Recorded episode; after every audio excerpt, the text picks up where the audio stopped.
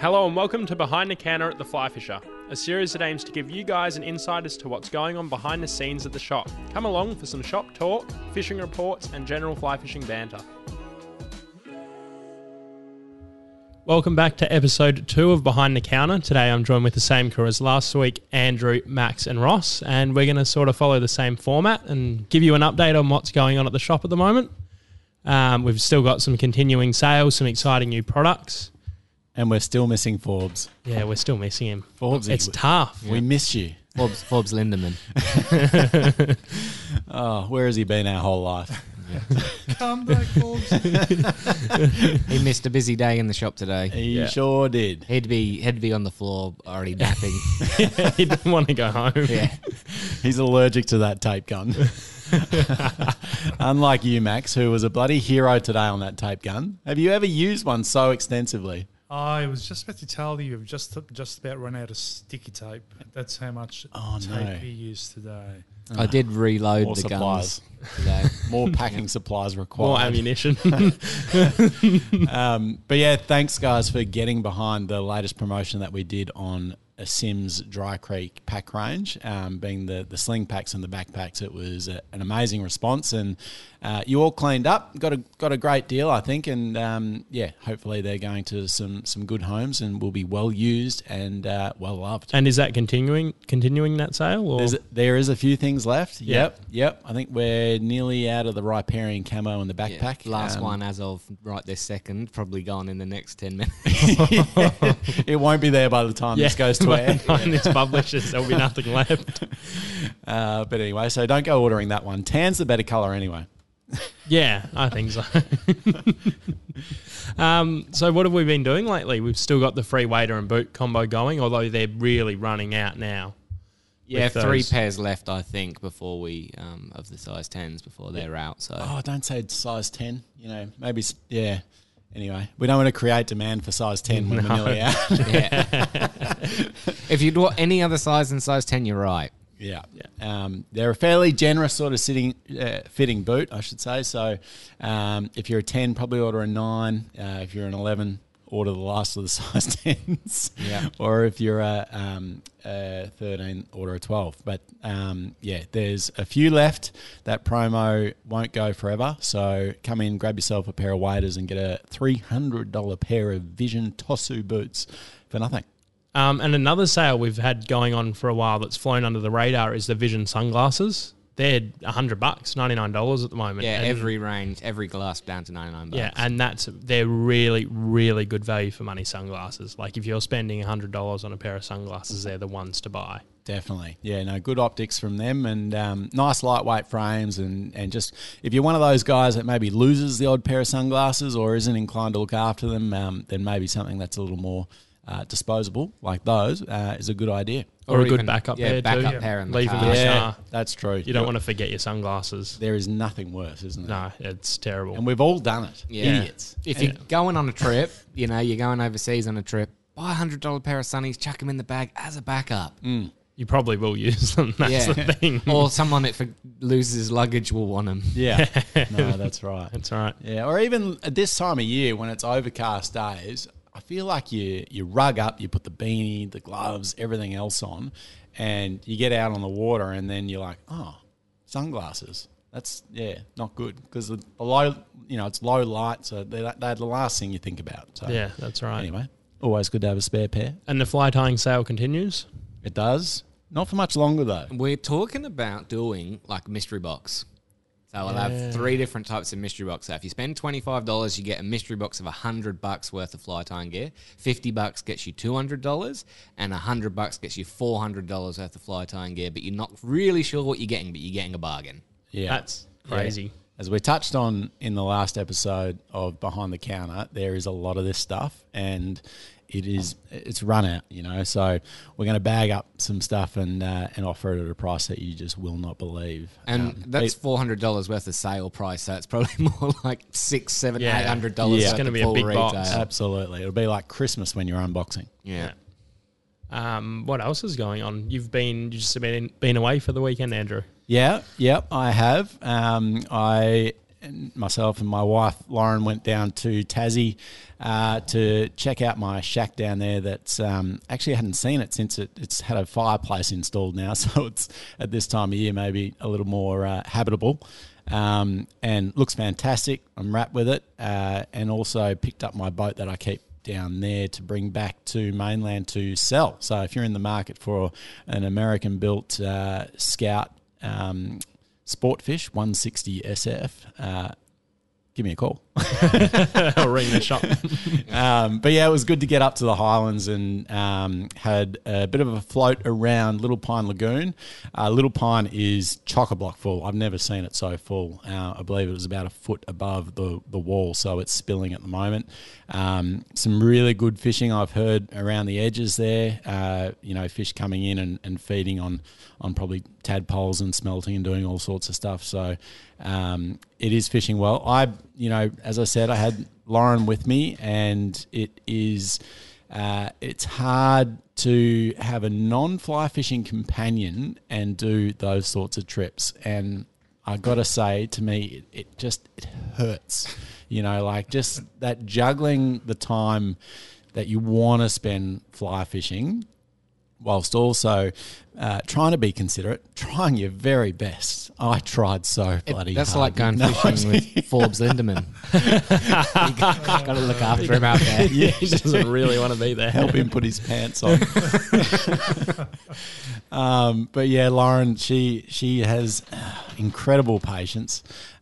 Yet I could see in her eye that she was maybe rapidly losing that patience, and so it was just an hour or two here and there. I painted the idea of floating around Little Pine as a great opportunity to have some lunch. Like, why would we just, you know, sit at the shack and have lunch when we could do it floating around Little Pine Lagoon? But yeah, it kind of went down like a lead balloon. So inevitably I was on the water. I felt rushed, and you know, I think my first cast just like turned into a bloody bird's nest, and I had to chop two flies off, and it's just not a great start. And anyway, so sure that's not a reflection on your actual fishing ability? Definitely, maybe. I think that's it, or maybe I just can't perform under pressure. So competition fly fishing won't be for me. It's been nice having you here, Peter.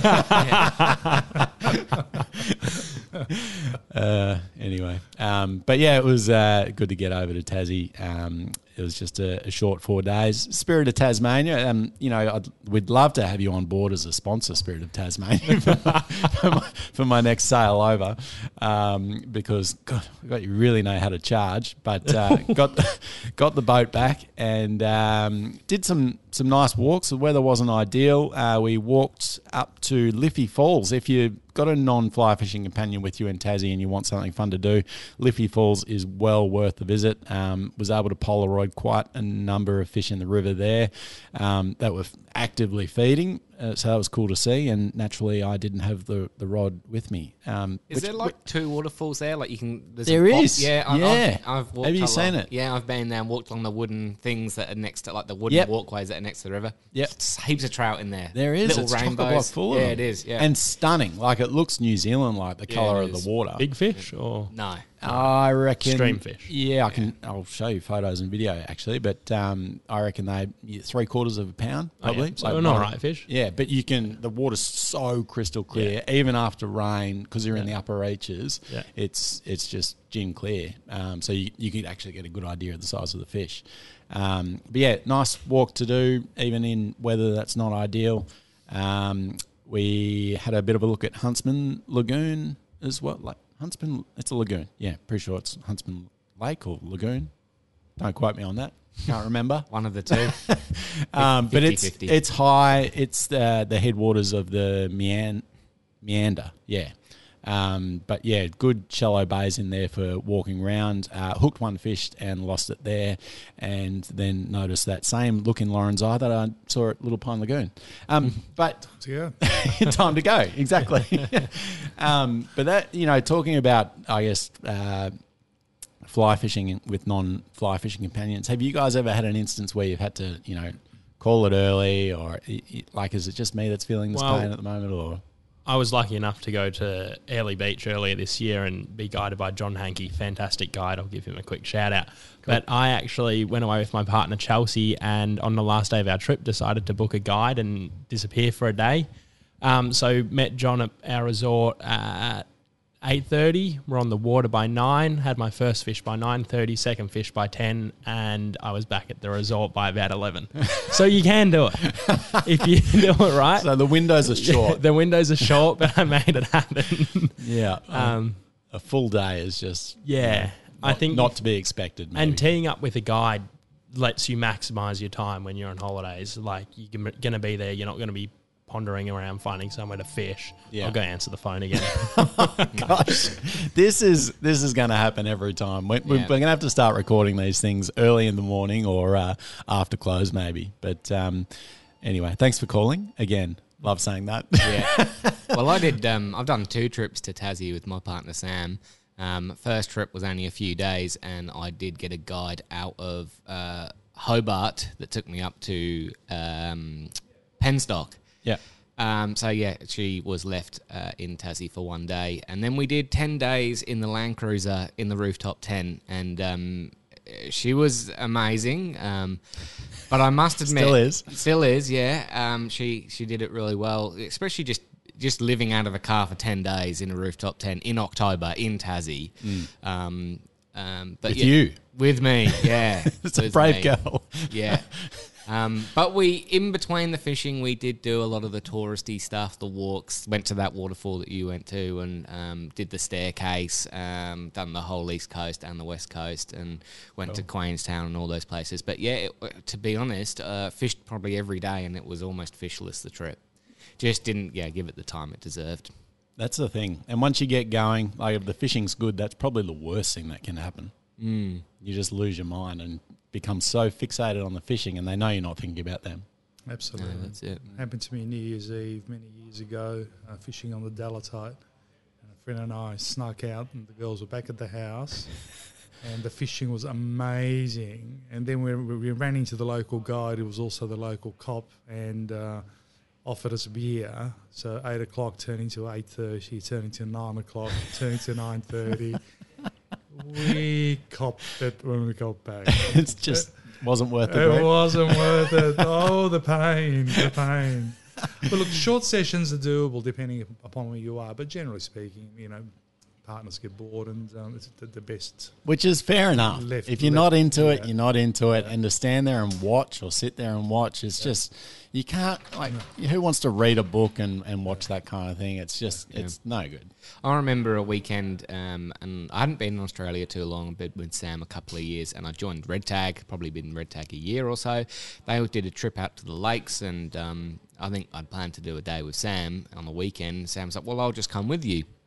I was casting away all day, and she was reading a book and walking the banks and, seeing what was going on. And she walked behind me as I was on a back cast. I actually managed to hook her in the neck, and on the forward cast, broke my rod. So I was, so upset that I broke my rod. But then I was also like, oh, no, I've hooked Sam. So I was like this, I was so angry with her. I'm like, why did you walk behind me and make me break my rod? But also I'm like, oh shit, I've hooked you in the neck and I've hurt you. It was a shocking moment. Yeah, it was not good. More concerned for the rod than for Sam. Well, it was kind of, honestly, probably 50-50. I must admit, that's a horrible thing to say. It reminds me of me doing that, not with my partner, but with a friend of mine, Eddie. We were fishing a particular river, and I caught him on the backcast, which is not unusual to do, but the fly actually went through his earlobe. Right through. Right through the earlobe, and it was a Royal Wolf earring he was wearing. He panicked a little bit, said, don't worry, I'll just pull it out, it was fine. I tell you, it just reminded me of that. I'd imagine the earlobe would have a fair bit of elasticity about it too. Did it come out very easy, or was it a bit springy? I pulled it out pretty quickly, so yeah. He didn't hands know. Of a surgeon. Hands of a surgeon. That's what. Magic fingers. Yeah, Max. The other thing, if you're taking your partner along, a day spa is a good thing. Yeah. Okay, so they get booked into somewhere nice and luxurious or shopping. Well, you know, like obviously Millbrook and Wilderness Fly Fishing, they've both got really nice luxury lodges. So if you did want a weekend at Millbrook, accommodation together, that, you know, the cabins are quite nice. And also Scotty from Wilderness, he's got that lovely lodge at Marysville too. I feel like the ultimate might be having doing those trips with a mate. You know, yeah. The mate can fly fish. You know, your partner can do their thing together. Yep. That way, that loneliness doesn't start to creep in. Yeah, so two couples together, I guess. Mm. Yeah, that would be good. And I think those lodges are big enough for that, so yeah, that might be worth doing it. I'm off tomorrow for 3 or 4 days, and my partner decided not to come along. Oh, really, Max? So you're fishing then? She said, I'll bring a lot of magazines. Oh, maybe not. You'll be out fishing with Elsa and Kyle 24/7. Yeah. So she could sense what was going to happen. She knew what was going to happen, considering I haven't fished for a while. So I'll be spending a lot of time on the water. I couldn't even tempt her with my cuisine. Oh, wow. So there you go. Yeah, jeez. So there's a big snub. Oh, her loss. A loss. And I'm sure you'll still cook amazing meals. Still be cooking some great things, absolutely. And a bit of time with Elsa and Kale down there? Yeah, they're just I think they're flying back from Tassie as we speak. Right, so they've both been down there. That's right. Having a bit of fun. And doing some great fishing. I think it's the northeast of the island, somewhere up there. Yeah. Continuing to catch some, you know, great looking trout. I mean, they look like the 1.5 to 2.5 pound fish. Yeah.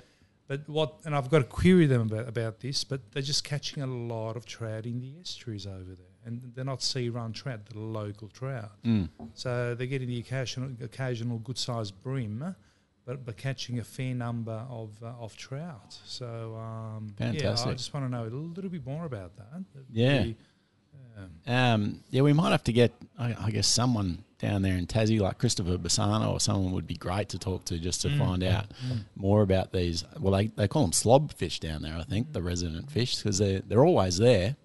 Presumably there's an abundance of, crayfish or yabbies down there and other. Yabbies. Yeah. Absolutely. Yeah, so maybe there's just that much food there for them, and then they switch onto that whitebait when it's prevalent and become a pretty easy target on a fly rod, maybe. Yeah, for sure. Sure.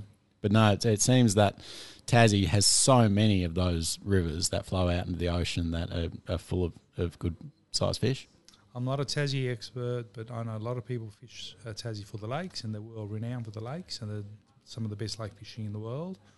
But I think there's some pretty good river fishing in Tassie as well. Definitely. And probably maybe this time of year has some more unique river fly fishing opportunities, like what you're talking about with the sea runners and the resident fish, but also floodwater fishing. You know, like when these rivers are that high that the water pushes out into the backwaters and it becomes polaroiding and tailing fish with a lot of worms and things finding its way into the river itself around those edges, that can be as good a sight fishing as you're probably going to experience anywhere in the world. Very exciting. Very exciting. Seems that the locals really have some of the locals have a really good handle on that style of fishing. And I walked, in the limited time I had down there, I walked the Mersey, actually, found a spot on Google Earth that I thought, okay, you know, there's a few bends there. Hopefully there's some water that's conducive to backwaters. But I walked for, I reckon must have covered maybe 5Ks, like I was just borderline jogging, because it was, otherwise it's high brown water. It's unfishable. You know, you just got to find these backwaters, and that's sort of where they'll be. But didn't find any water conducive to it. So I think a bit of local knowledge, knowing where these backwaters form, and, you know, maybe looking at river heights a little more intensively to try and figure out when to go, because it's probably pretty short windows. But anyone that's across Instagram and social media has no doubt been seeing some of these early season river fly fishing opportunities down there in Tassie, and it's you know, makes your mouth drool. Yeah, absolutely. Well, I had another blank this week. Yeah, well, 2 in a row now. I hope it's not going to be a third, but I got a new rod. I got an Orvis Helios 3D 6-weight and wanted to take it to Devil Bend and try and catch an EP or a trout, and actually saw some trout rising, which is pretty rare really for down there. Out of fair way, or they in? There was a couple that were, you know, if you walked round and you waded out a fair bit, you probably could have reached, but yeah, they were out of my casting range for where I was fishing. But I fished a spot that I usually catch a few EPs, so I know that there's fish in the area that I was, and... I had all of the weather. I had it all. I had it's absolutely torrential rain, wind, and everything. But I was rugged up, completely sealed in my waders and that new G3 jacket that I just got. Mate, you've been splashing some cash around. Well, I owed the till still some money. Good to know. Good to know. But yeah, I was sealed up, and I was actually quite nice out there, just sitting, you know, waist deep water, rain absolutely pummeling down, and just flicking a new rod that casts so well, and that was good. But yeah, I actually had a really good time out there, and I was fishing away. Got there at 5 in the morning in the dark, parked the car in the car park, got off the water about 9, 9:30, maybe 10 o'clock, and to my surprise, there was about 100 people watching me walk up the bank, and there was a fun run on. So the car park, you had an audience. Yeah, I did, and everyone's looking at, you know, me walking from the water back up towards the car park, and people, what was any fish out there? You know, I didn't really want. So you had to tell 100 people that you blanked. Well, yeah, that was. Yeah, I did. I just said, oh, yeah, some fish moving out there, and just carried on walking. And anyway, got in my car, and there was cars everywhere, and it took me about 20 minutes just to get out the car park. Just to, you know, the car park probably holds 20 cars, and there would have been hundreds of people doing this run. So there was cars all up the street, all on the dirt road, parked on the banks. But, yeah, so that was it was good. It was good to be out there, and then it was a bit of a surprise when I left. Isn't it a shame that we have to share these places with other pastimes, you know, and hobbies? And well, look, you know, I think it's great. You know, most times you go down there, it's pretty quiet. Maybe a couple of people using the barbecues up there. It's a beautiful spot, actually. Mm. I've caught plenty of fish out of there. It's the EPs are definitely a bit easier than the trout. The trout are pretty tricky. Yeah, and you live, I guess, east of the city. It's a pretty easily accessible place to go. Yeah, well, for me, it's about 11-minute drive, so it's good. But anyone on the east side or Mornington Peninsula side, it's definitely worth a look. 11 minutes. You can't get from Moray Street to Clarendon Street in that time. You can't. And, you know, no, it's pretty good. Straight on the freeway down there and hop off, and, yeah, I'm there. Unreal. Any other reports? No. I don't fish anymore. No, I do. Peter's just celebrated his 19th birthday. I know now. It's going to be a lot of happy birthdays. Happy birthday to you. You're just going to take a few moments to sing him happy birthday. No one wants to listen to that. No. But no fishing on your birthday, mate. What's with that? I have a girlfriend. And talking about... Birthdays aren't about you, though, no? That's true, yeah. But instead of fishing, we spent the night at Crown. Did a lot of fishing in my dreams, but I'll be heading out on Friday to Tullaroop. So more of a big city bright lights kind of guy, by the sounds. Yeah, need lots of disco lights to get me going. Good, mate. We have another employee like that works here. No, I'll be fishing on Friday at Tullaroop, though. Yep. I think I'll try to convince someone to come with me so I'm not so lonely fishing a lake by myself. But that's been fishing really well, some really good reports. We actually need you here on Friday so I can go fishing. It kind of sounds like you stopped working on Fridays just so you can fish Fridays. No, that was for uni. But you're not working uni. You just quit uni, mate. Anyway, so we'll let him have the fishing day because, you know. That's my fishing day too, actually, on Friday as well. Yeah. Yeah. Andrew, you're going to be by yourself? It just means that we're going to be expecting a very in-depth report at next week's Behind the Counter. Yeah. Yeah. And anyone listening to this, and if this comes out before Friday, which it probably won't, don't come in on Friday because Andrew's on his own. I'm on my own. Everyone else is fishing. You're off as well, are you? Yeah, I'm going to Eildon to fish for cod. Oh, right. Okay. Where have you been the last like 3 weeks? I thought you were going. That's literally all he's talked about for about 3 weeks. He hasn't been doing any work. Well, I'll switch off. I should switch off after he says hi, Max. Straight for the door. Hi, Max. Bzz, just white noise. Yeah. How was your weekend? White noise. Yeah.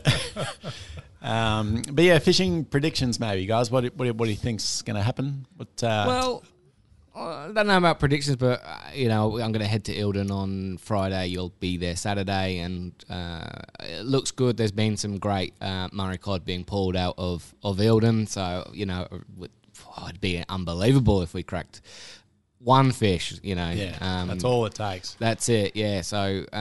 It's an option. It's a great winter option, and the guys that put a bit of time in, they get rewarded. Been very slow, I think, with the reports from the lakes. Yeah, this week. Yeah, we haven't heard a lot. We had had Josh. Shout out to Josh if you're listening, who came in. He just fished Moorabool this morning and saw a couple of fish move, but didn't do any good. So.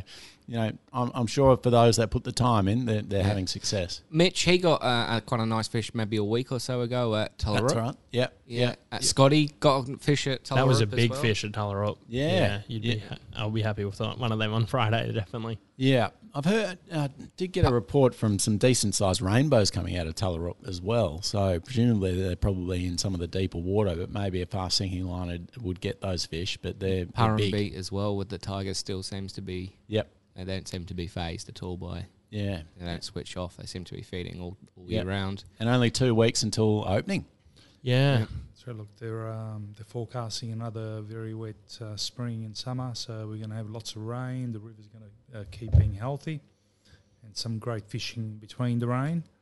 So, and I think the lakes will continue to fish very, very well. So climatically, we've had just 2 or 3 absolutely spectacular seasons when it comes to trout. So no need to go to New Zealand. We've got it right here in Victoria.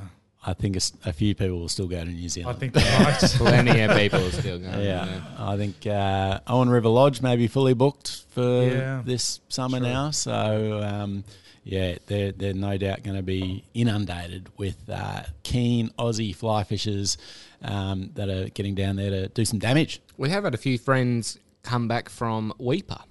Yes. And I think they said it hadn't been particularly good the last kind of 6 months, I think. But, like, it's a fish farm up there. They caught everything they wanted to. But, yeah, so... A lot of tuna around too, was that right? Yeah, lots of tuna, in between the sharks. And, there was permit caught and there was some good numbers of...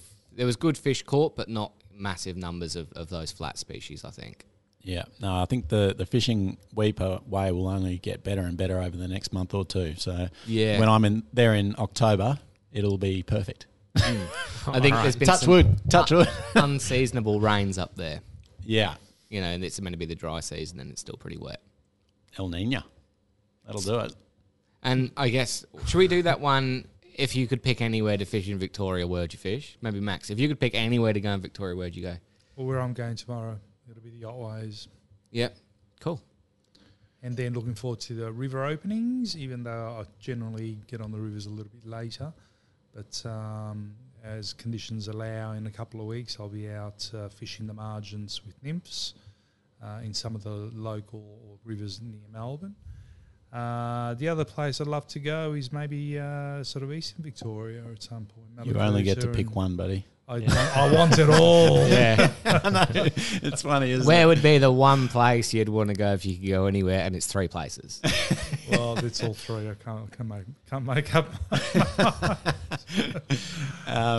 I reckon maybe Lake Wartook. I'd love to get to Wartook right now. Beautiful lake to fish. It'd have good water levels, no doubt a lot of fish moving, but it's that extra bit to dry. But if I could pick anywhere and I could teleport myself there right now, that's where I'd be. About you, Peter? Lake Tyes, probably. You and I have been speaking about this for ages, Ross, but while it's open to the ocean, and really open, it's just got heaps of different fish species in there, and the brim are down lower in the lower reaches of the 2 arms. Lake Tyes has 2 rivers that flow into it, and it just looks amazing from the reports. Not so much fly reports, but, you know, they're all catchable fish. Yeah, they're there. So for the brim, it fishes better with with an open, and at this time of year too, they're down lower in the river and big estuary perch, and you'll get like snapper pinkies coming into there, good sized pinkies, and silver trevally, salmon from, you know, the real little ones, the slightly bigger ones. Flathead too? Though. Yeah, flathead, not so much at this time of year, but as it warms up in that lake, if it stays open, it'll be fantastic. And big ones, like you get your metre flathead there. Yeah, wicked. Yeah, no, awesome. Yeah. I'm going to be a bit boring because I've been looking forward to it for so long, probably 12 months since the last trip. I'm pretty keen to get up to Eildon. And if I could teleport anywhere right now, it'd probably be straight there. He's got cod on the brain. The great thing about Eildon and fly fishing for cod, I reckon, is that expectation is always zero. It's like, you know, there's always that we might catch something, that might factor is what gets you there. And it only takes one fish for it to be the best trip of your life. Yeah, it does. And I think, you know, we'll be you, me, another friend of the Fly Fishers and Cam McGregor. And I think with that many rods and lines in the water and all the technology and the boats and everything we're taking up there, then, you know, I feel like something's going to happen. A severe lack of expertise, though. That's why we got Cam McGregor there. That's it. You need someone that knows his shit. Yeah, he does. Yeah, no, Cam will be... and I think we'll probably try and sit him down for a feature-length one. Yeah. No, it'd be good to have a bit of a chat to Cam because no one understands cod better than he does. No, that's it. Maybe his wife, Katie. Yeah, PhD in, like, cod and carp or something like that. Yeah. Sorry, Cam, you don't know as much as Katie. But together, you're a formidable force. All right, flies of the week. Everyone's favourite fly this week. Oh, this is always hard, isn't it? Max, you're going to struggle with this, mate. You're only allowed to pick one. Just one? Just one fly. Can I go first? I've actually got one I want to say. Yeah, all right. It's a rotten carrot. What is... And we're talking flies of the week? Yeah, it's flies of the week. Is that like a carrot fly? No, it's not. It's a new fly that we picked up from somewhere in Eastern Europe. Finland. We get them. Yeah, we do. We get them from Finland. Yeah. It's kind of, I guess it kind of looks a bit like a deceivery flat wing, but it's got some synthetics in there. It's its own thing, and it's used for pike, but it's going to be an awesome cod fly. Definitely. Yeah, real dark. A predator fish fly. Yeah, it is. Big 6.0 hook. Yeah. A fun fly. Yeah, so it's got like an orange, most of the body's orange with like a black brush head.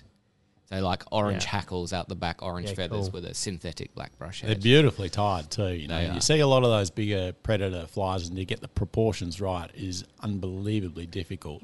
I think Al Simpson, of all the people that I've seen tie a fly, he is the only guy that really gets it perfect. Yeah, and he works hard on it. He does, but these is a commercially tied fly. They are on point, really nice looking flies. They are on the website too if people want to look at them. Yep. There's a few in that range, but yeah, the rotten carrot stands out probably because of the name and the colour. Yeah. Nice. Who's next? I'm going to choose, we were talking about New Zealand a minute ago, and probably a fly that's most successful for me in New Zealand when I'm nymphing is what we just call a scruffy, which is basically a really messy, scruffy, unweighted nymph. Could be seal's fur, could be any sort of material. Looks ugly, looks scruffy, but suspended underneath a weighted nymph, if you're indicator fishing, it is absolutely deadly. And we've got quite a few flies here that resemble that, actually. Yeah. So anybody heading over to that side of the world, suspending a scruffy nymph underneath a weighted works wonderfully well. It's funny you say that. That's, you know, my most fond memories, I reckon, of New Zealand are doing that exact technique. And seal's fur, anything with seal's fur has that kind of bugginess because it's so hard to dub with. You can't actually dub a tight body with seal's fur.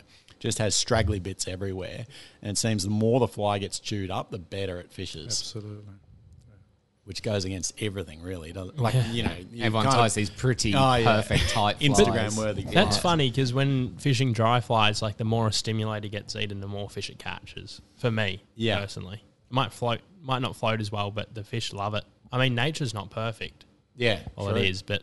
You know, not everything in nature looks perfect. So well, the fish are predatory. They'll also go for something that they think is injured. Yeah, that's or something. Right. So sometimes a disabled-looking fly does catch fish, for sure. Your favourite?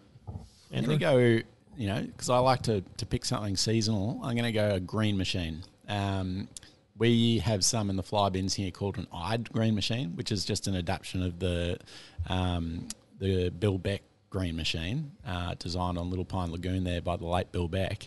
But they're basically the same, just with a nice holographic eye on it, and that little bit of epoxy work just gives it a nice sink rate, tied on a nice sort of heavy duty hook. But yeah, that is a dynamite fly to be stripping around at this time of year on the lakes. Speaking of flies, sorry to sort of interrupt. You can't pick another one, Max. Well, I'm going to pick 10,000 of them because we had a delivery. You basically did. You picked a scruffy and then said it could be any colour. We had a delivery last week, and it came in a box which would have been, I don't know, 50 centimetres by 50 centimetres.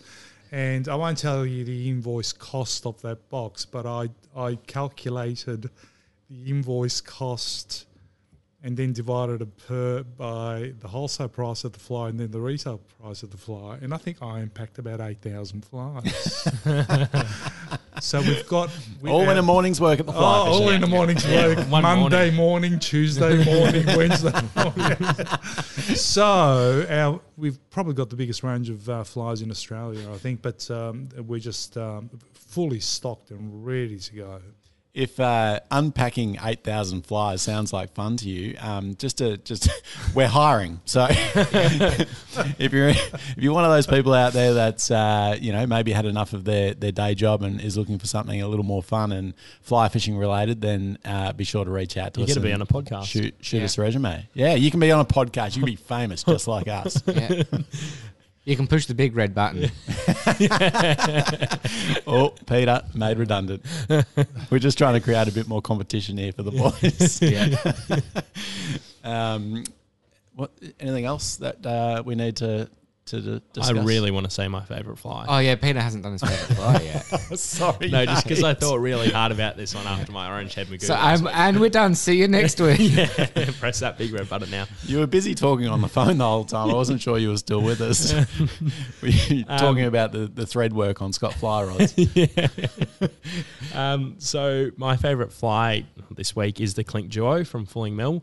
So that's basically a clink hammer with a high-vis post, so you can see it really easily, and a tippet ring tied onto the bend of the hook, and it's a barbless hook. So you can hang your dropper off that tippet ring instead of tying it onto the barb, and it doesn't impede any sort of fish being able to bite the bend of the hook like you would tying it off the bend, and you still get the advantage of a barbless hook, and you can still run a dropper.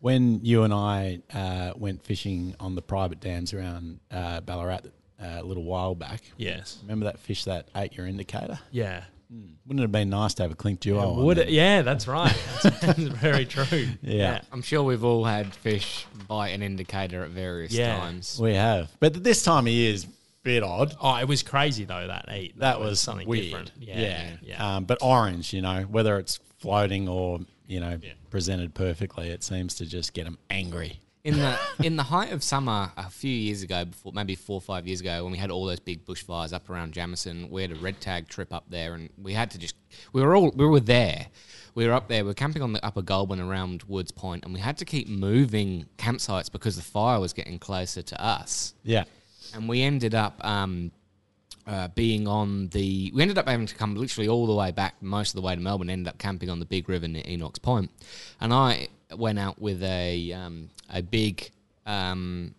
a big ball of that Loon BioStrike putty as an indicator, and I had a nymph on, and I probably should have fished dry fly and cast out, and probably one of the biggest river fish I've seen in there, a pound and a half, came up and ate that, but obviously no hook in there, and that just ruined me for the rest of the trip. It does, and I just could not fish properly for the rest of the trip. And I took a guy out that was like an adamant wet waiter, like he's like, I'm not going to pay the money for waiters, and I go, mate, well, when we go pretty hard, and mate, by lunch he was blue. He was completely blue, and it was like 40 degrees air temp, right? And there was fires everywhere. It was smoky, but the water's cold. Yeah. And you're in that water up to your waist. And Big River's deep up there. It is. There's no really getting out of the river to make your way up the bank either, because it's such rugged country. There's no way of getting out. Yeah, that's the toughest country I've fished in that area. Right. That's the thickest, I reckon. Yeah, and it's deep there too. And it's I fished that in May in thermals and waders, and I froze. Nonetheless, it's a fairly steep valley. Yeah, so the sun just doesn't hit the water. Yeah, so not a place to go for the faint-hearted. So if you need waders, you get free boots at the moment. Yeah, true. Get your waders from the Flyfisher. No, but I hear these people say, I always think of that story. Like every time when I hear people say, I don't need waders. I only work. Yeah, maybe they're only fishing for an hour or two when they go, I don't know. But yeah, he was adamant that he didn't need them, and he was blue, like literally in the middle of summer in 40 degrees. Poor bloke. Yeah. Sweet. We covered everything. Wow. We were going to talk about those Challenger air vents. Do we want to cover them? Yeah. Gear we fish. So Sims Challenger air vent shoes. Roscoe, you got a pair just before your trip to Albany, right? Yeah, we took a punt on them, right? We just we were looking at – we couldn't get the Sims flat sneakers. Yeah. That was out of stock at the time, and we'd left everything till the last minute. We'd get a couple of pairs of those, and, thought we'd give them a go. Comfy as, hey. Yeah. Drain the water really well, in and out of the boats. No skippers got upset that we used them inside the boat either. Those non-skid soles, they kind of, And where they wouldn't allow the other clients that had like Orvis or Sims wading boots, they wouldn't let them on the boat with those on, but they didn't say anything to us, hey. No, they are good. And priced well too for what they are. I think not everyone is doing a flats fishing trip every week. So, sometimes these sorts of expenses are good to keep to a minimum. And $180? I think they're $159, and then these flat sneakers were like $350 or something like that. So massive saving, more than half the price. Obviously not the same level of durability and ruggedness that you'd get out of a flat sneaker, but a great pair of shoes and perfect for when you're not doing a heap of wading and spending a fair bit of time on a boat. Yeah, well, I think we did one trip, and looking at the wear on them, pretty good, still look fairly new, but I reckon you'd easily get, maybe 5 trips out of those. Definitely. So if you did 5 trips a year to a tropical saltwater destination, you'd be sweet. Yeah, they're pretty rugged, like that Albany wading around those rocks. They're pretty sharp and aggressive. Yeah, and you're like sunk into the coral. Yeah. And we had to do a bit of rock climbing when the tide was high, and we pushed them. Like we tested them well. Yeah, definitely. We done a lot of wading as well as in the boats. Yeah. Great product to check out if you're doing that sort of trip. This is going to become hopefully a bit of a regular thing that we might put into the behind the counter. Gear that we've actually used and tested, and we liked it. Yeah, maybe just those odd products that you haven't really thought about so much. That's it. We done? Yeah, I think so. Guys, thanks for listening. And hope you can tune into the next one. Bye. Happy fishing.